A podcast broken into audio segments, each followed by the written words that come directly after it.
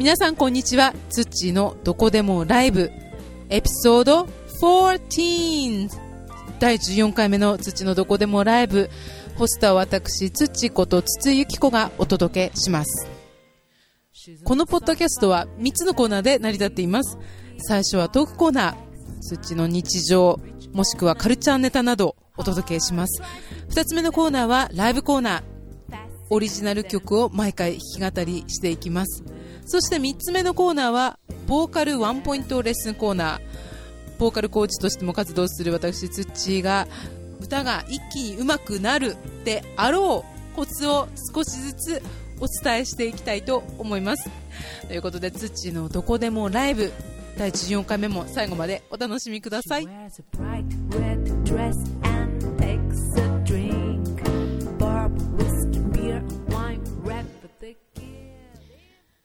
第14回目の土のどこでもライブ。ちょっとね、あのー、最近、ポッドキャストの発行日が徐々にずれ込んで、週末の予定から週明けになってきてって申し訳ないんですけれども、今回、ちょっと遅れてしまったのは、先週末、東京に行ってまして、日曜日に帰ってきたんですね。で、何しに行ってたかっていうと、友達がカフェをオープンしまして、まあその友達でも音楽仲間なんですけれども、昔東京にいた時に私があのアカペラを、アカペラグループを組んでいまして、で、まあ普通にあの、組んでいたっていうよりも、まあ、音楽、某音楽事務所に入って、仕事でアカペラとして、あの、結婚式とか、そういう風な会場でお仕事をさせていただいてたんですよ。で、その時のメンバーの一人が、え、っとですね、小田急線上に、小田急線の祖師ヶ谷大倉という駅にオープンしまして、で、そこでライブをさせていただいてたんですね。で、それがまあ、言ってみればそのオープニングライブみたいな、まあ、オープニングイベント的な感じのライブで、で、その時、まあ、オーナーも一緒に歌って、あとは他のメンバーも含めての3人でそれぞれのソロをやりつつコラボレーションもしつつみたいな。それで久しぶりにもうかれこれ13年ぶりぐらいに一緒にアカペラを歌ったんですけれども、すごい、なんて言うんでしょうね、こう、いいひとときだったなっていう、すごくこう、じわっとこう来る。もう本当にだって13年ぶりにこう一緒に声を合わせたっていう、その、なんだろうな、その瞬間ってなんか、音楽ってそこが素晴らしいと思うんだけど、なんか一瞬にしてあの時のパンとこう、戻った感っていうか、で、もうこれだけの間一緒に歌ってなかったのに、なんか知らないけど、すごくこう、分かってるんですよね。その、あ、この人ここのタイミングで来るだろうなって。でも、どうだろう？それ分かってるっていうよりも、なんか、お互いをそれだけよくこう見てるからなんだろうけどね。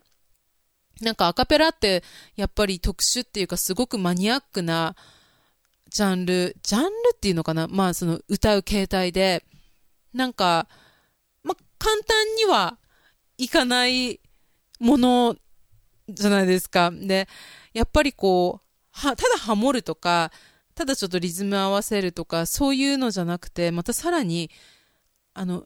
どこで誰の声と混ざらなきゃいけないとか、リードだったらちょっとぐらいこう声がね、あの、突飛しててもいいかもしれないけど、他のハーモニーとして一緒に合わせたりとかする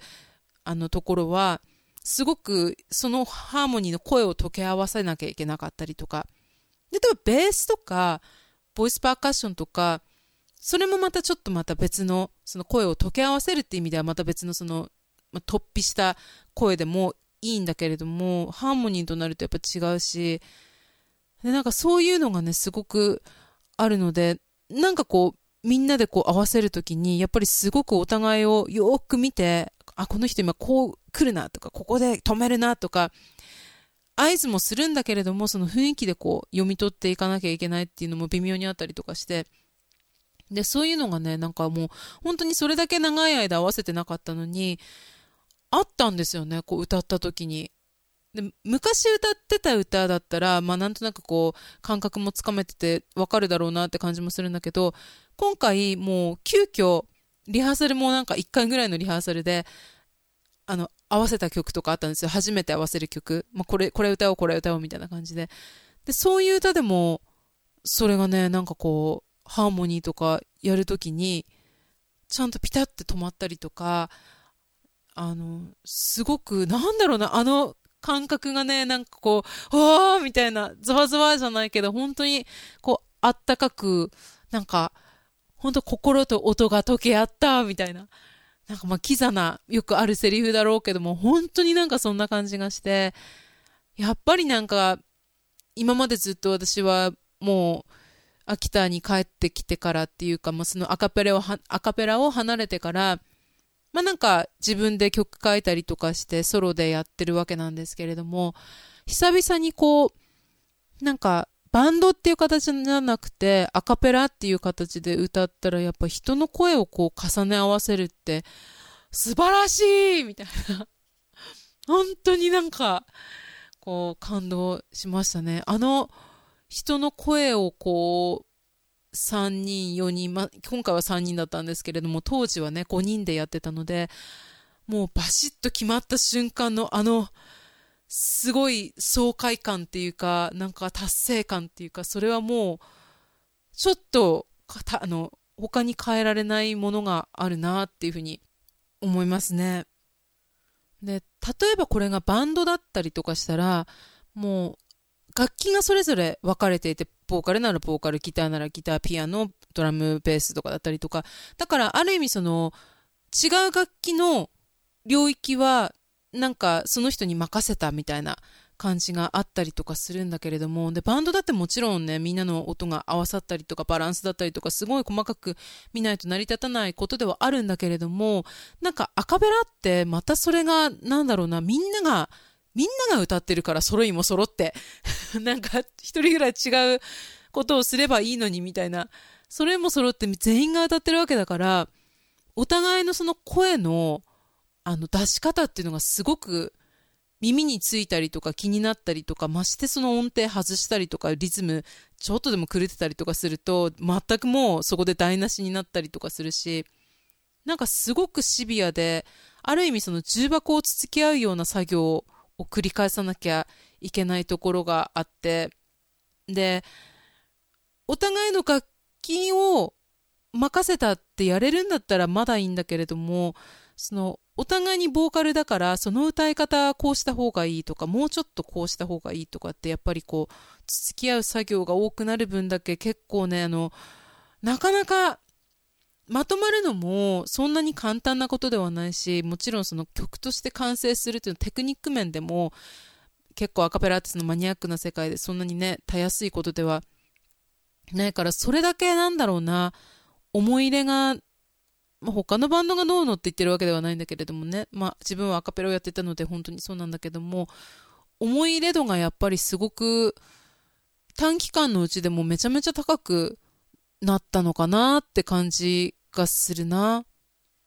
ねアカペラでやっぱり自分は本当になんかすごくたくさん学んだし、で、そのアカペラをやっていた音楽事務所に入った時も、本当にそのアカペラしたら本当みんなが歌う人ばっかり揃ってるから、いろんな上手い人もいたし、やっぱそこですごく刺激にもなったし、あの時代って本当に自分の中ではすごくすごく音楽のあの、今までやってきた中で大きいんですよ。アカペラをやったからこそ、すごくあの、ボーカル歌う時の音程とか、自分が今まで気にもしてなかったような歌う時のあの、細かいところ、すごく、例えばビブラート一つかけるにしても、ハモってたらそのビブラート勝手にかけれないとかね。なんかそういう本当に細かいところとかも、なんか息も一緒に合わせたりとか、他の人をよく見て自分の出方を探っていくみたいな、そういうふうな作業ってやっぱりあの、まあ普通だったらやってたかもしれないけど、私はそこで入って初めてすごく意識した部分で、本当にピッチ、まあ音程にもね、かなりかなりうるさく言われて直してきたので、あの時の時代は本当になんかありがたくも、本当重で懐かしい時代だなって、ね、本当にその時のメンバー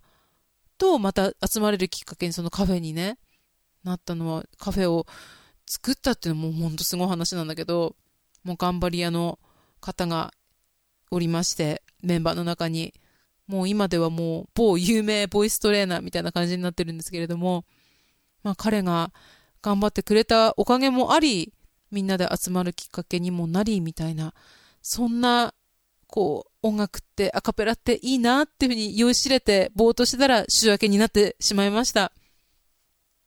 なんか今回のトークコーナー本当にこう、なんだろう、好き勝手、まあいつも好き勝手に喋ってるんだけど、アカペラの話を延々とさせていただきました。ということで、トークコーナーでした。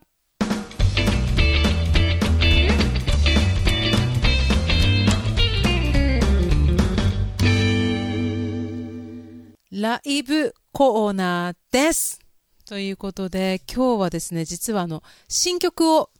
お届けさせていただきたいと思います。で、いつだったかな私行ったと思うんだけれども、あの、前回もしくは前々回かな、あの、ちょっと飼い犬が亡くなってしまいまして、で、それであの、もう本当に久しぶりに本気でこう、すごく悲しかったんですよ。で、そのきっかけもあって、あの、歌を作ったんですけれども、で、歌う時ってね、比較的私結構冷静なので、あんまり、あの、自分のすごく感情を込めて作った歌でも、あんまそこまで感情移入、あの、しすぎてこう、ボロボロってきたりはしないので、歌う時は大丈夫なんだけど、この曲作る時とかね、やっぱりね、あの 超、あーみたいな 比較的号泣しながら書いた曲で、で、でも出来上がってしまうと、もう出来上がってしまう、まあ、書いてる途中で、あ、こうでもない、ああでもないみたいな、いろいろ考えながら書くから、だんだんね、その感動してる場合じゃないっていうか、まず感動っていうよりもなんかこう、悲しんでる場合じゃなくなってくるんだけども、そんな感じで書いた曲があります。で、あの、これアメリカの詩らしいんですけれども、なんかあの、作者不明っていう詩があるそうで、虹の橋っていう、もうペットを飼っていらっしゃる方なら多分たくさんの方がご存知だと思うんだけれども、あの、虹の橋っていう詩があるんですよ。で、それが、まあ、ペット、自分の可愛がっていたペットが亡くなったら、そのペットはその虹の橋のところで、あの、飼い主がね、来るのを待ってるっていう。で、飼い主が、の飼い主も亡くなって、その天国にの来る前のところのその橋のところでまた再会して、で、わー、会えたねって言って、で、二人で一緒に天国に行きますよっていうお話らしいです。それをテーマにした虹の橋、聞いてください。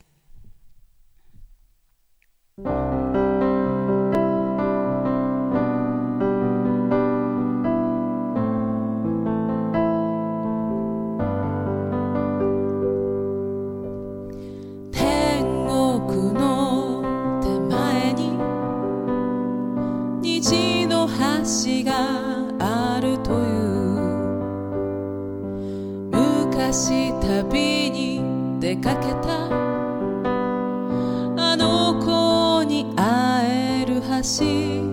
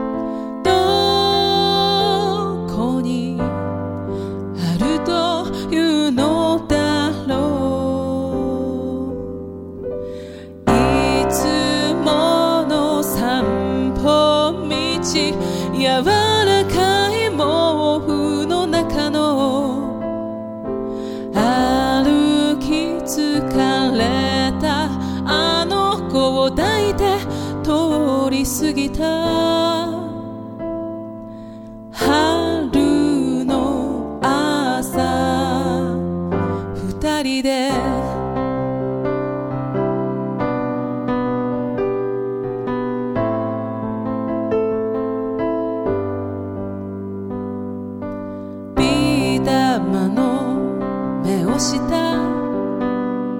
黒い瞳が見上げる。走り回った記憶はまだ動かない。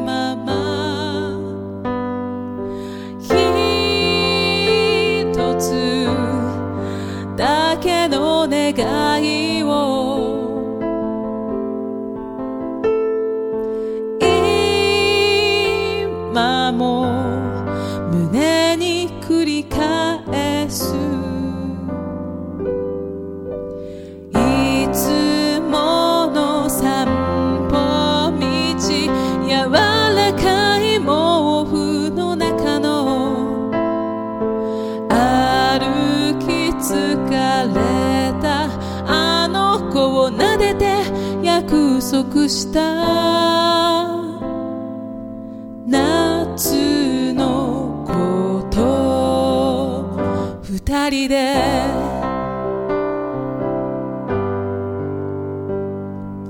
いつもの散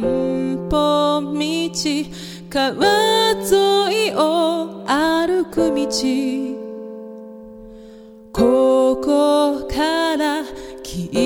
と続く虹の橋を見つけよう。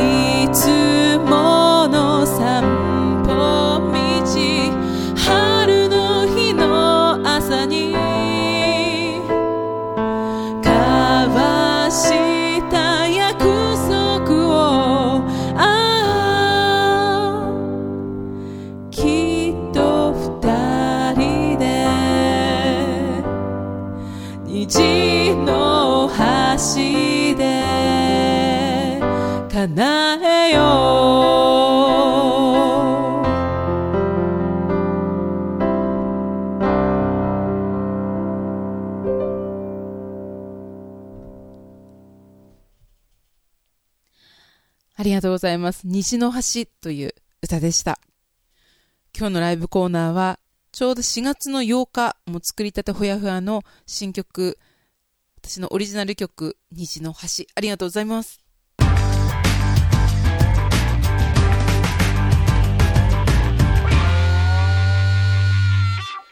ボーカルワンポイントレッスンコーナーです。イェイ。と、トークコーナーで散々アカペラの魅力だったりとか、まあ、マニアックだよみたいなことをお話ししたんですけれども、アカペラの魅力だったりとか、あの、コツについてお話しすると本当にキリがない。もう絶対この番組内では終わらないんですけど、私もそのアカペラってそこまですごくエキスパートなわけでは全くもう本当に全然なくって、あの、実際にこう、アカペラのグループをがっつりと組んでいたのは、うんと、ま、3年ぐらい、に、2年半、3年ぐらいとかなので、もうずっとやってらっしゃる方に比べたらまだまだ全然本当にひよっこなんですけれども、あの、その時って、トークコーナーでもお話ししたかもしれないけども、ちょうど2002年から、あの、組んでたんですね。なので、あの、ちょうど日本でハモネプが結構、もう、全盛期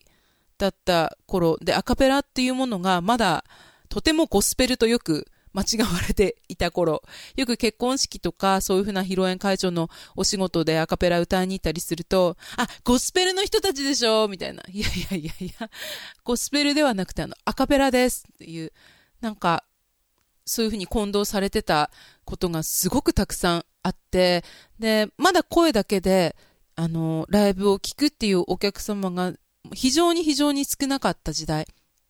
で、もともとはアカペラってあの、まあ、なんかその海外からの影響を受けて、まあ、大体そのあたりの2000年代、まあ、せ1990年代の終わりぐらいからなのかな？わかんないけど、あの、関西の方でちょっと流行ったらしいんで、始まったっていうか、あの、ブームの火付け役が来たらしいんで、始まったのはもう昔から始まってるけど、そのブームのね、火付け役みたいなのが関西の方から始まったっていう話を聞いて、で、実際私たちのその所属していた、あの、お仕事をする事務所も関西の事務所で、で、東京の方で、あの、事業を始めて、私たちが入ってっていう形だったんですよ。で、実際私が活動していたのって2002年から2014年の最初ぐらいだったかな。だからまあ、言ってみれば2年ちょっととか、3年行ったかな ?3 年行ってないな？3年行かないぐらいな感じの期間だったので、ずっと続けてらっしゃる方にしてみれば、本当に本当にひよっこで、まだ全然アカペラの魅力も語り尽くせるほどの経験もないぐらいな感じなんですけれども、あの、結構ね、そこで学んだことっていうのがトークコーナーで話したように、すごくたくさんあって、で、前回のワンポイントレッスンコーナー、まあ、ボーカルワンポイントレッスンコーナーでも、あの、音程の話をしたんですけども、あの、言葉の話を、まあ、アカペラでもそうなんだけど、あの、ちゃんとその歌う時の、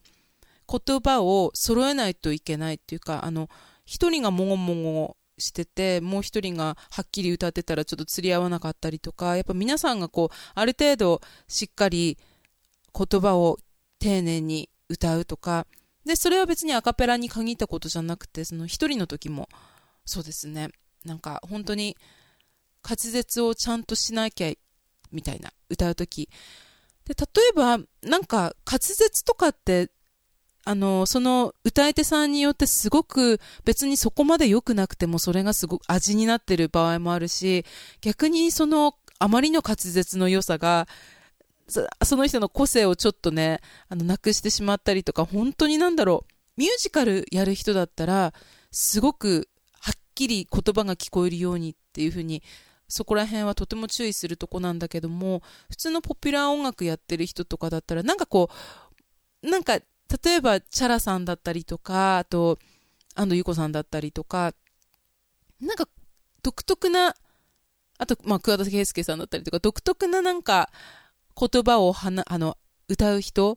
てすごく味があったりするので、一概にも言えないんだけれども、でも、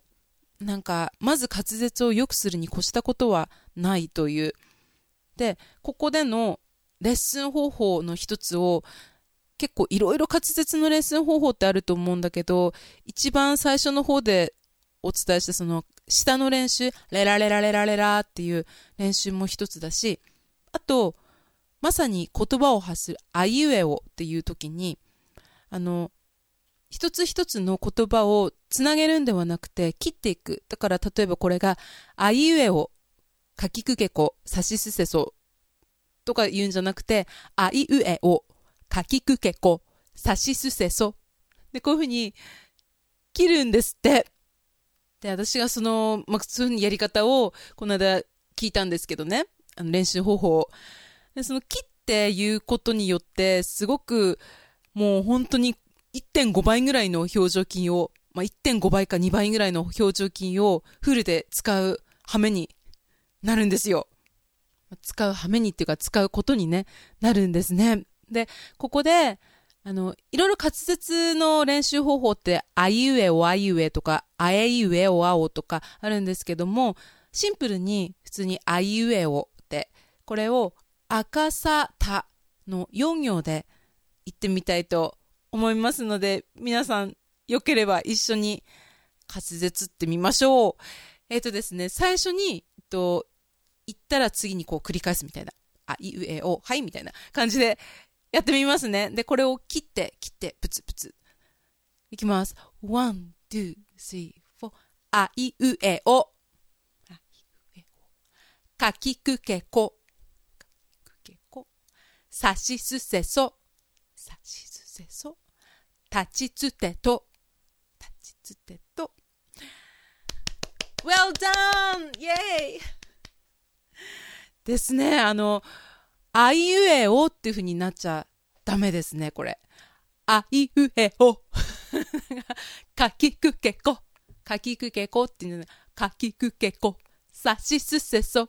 ほんとなんかあの、まあ、滑舌の練習なのである程度すごくこう口元をたくさん使うように意識してやるとすごく効果があると思います。で、普段の話し言葉とかでも、あの、やっぱりね、意識しないとどうしてももごもごなっちゃうんですよ。ちなみに、あの、私、あの、東北、まあ、秋田なんですけれども、もう、もごもごさで言ったらもう、どこの県にも負けないぐらい、おいだがそいでなんとかかんとかみたいな。もうすごく鼻にかかりやすい発声の仕方と、もごもご、例えばなんだろうな、秋田弁、こちゃけとか、あの、んだからなとか、こう、なんていうんですか、こう、微濁音っていうの？そいんで、そいんでな？みたいな。それがすごく入ってきたりとかするので、自分にとってもその滑舌っていうのが本当、まず鉛を取ることから始めて、口を大きく、口を大きくっていうか、あんまり大きく動かすとなんかどうしたのみたいな感じになるので、はっきり、あの、口の作りをしっかりと一期一会動かすみたいな、それをすごく意識しないとなかなか自然にやろうと思ってもやっぱその人の癖だったりとか言葉の方言だったりとかいろいろあってなかなかねあの意識してうまくなっていくと思うのでちなみにねその秋田弁の話だあの前言ったかわかんないんですけれども私英語圏に行った時にあのすごくあなたって日本語のアクセントないわねって言われたんですよ。でそれが何人かの人に言われてであそうなんだろうなって確信したのがそのアメリカ人であの英語を教えてる ESL の先生あの留学生とかに英語を教えてる先生から言われたからあ多分絶対間違ってないんだろうなっていうふうには思ったんだけども日本語の発音がないとあの発音アクセントが鉛があんまり感じられなくってあなたどっちかっていうとなんかなんかヨーロッパとかなんかそっち系のアクセントに聞こえなくもないわとか言って私なんでだろうと思ってヨーロッパ行ったこともないし確かになんかフランス人とかねドイツ人とかその辺の人たちとはカナダで会ったりとかして友達になったけど待てよフランスドイツフフランスとか思って秋田弁ってフランス語に似てるって言われるんですよ。だから私あの英語を話す時にもしかして秋田弁なまりになってたかなとか思って。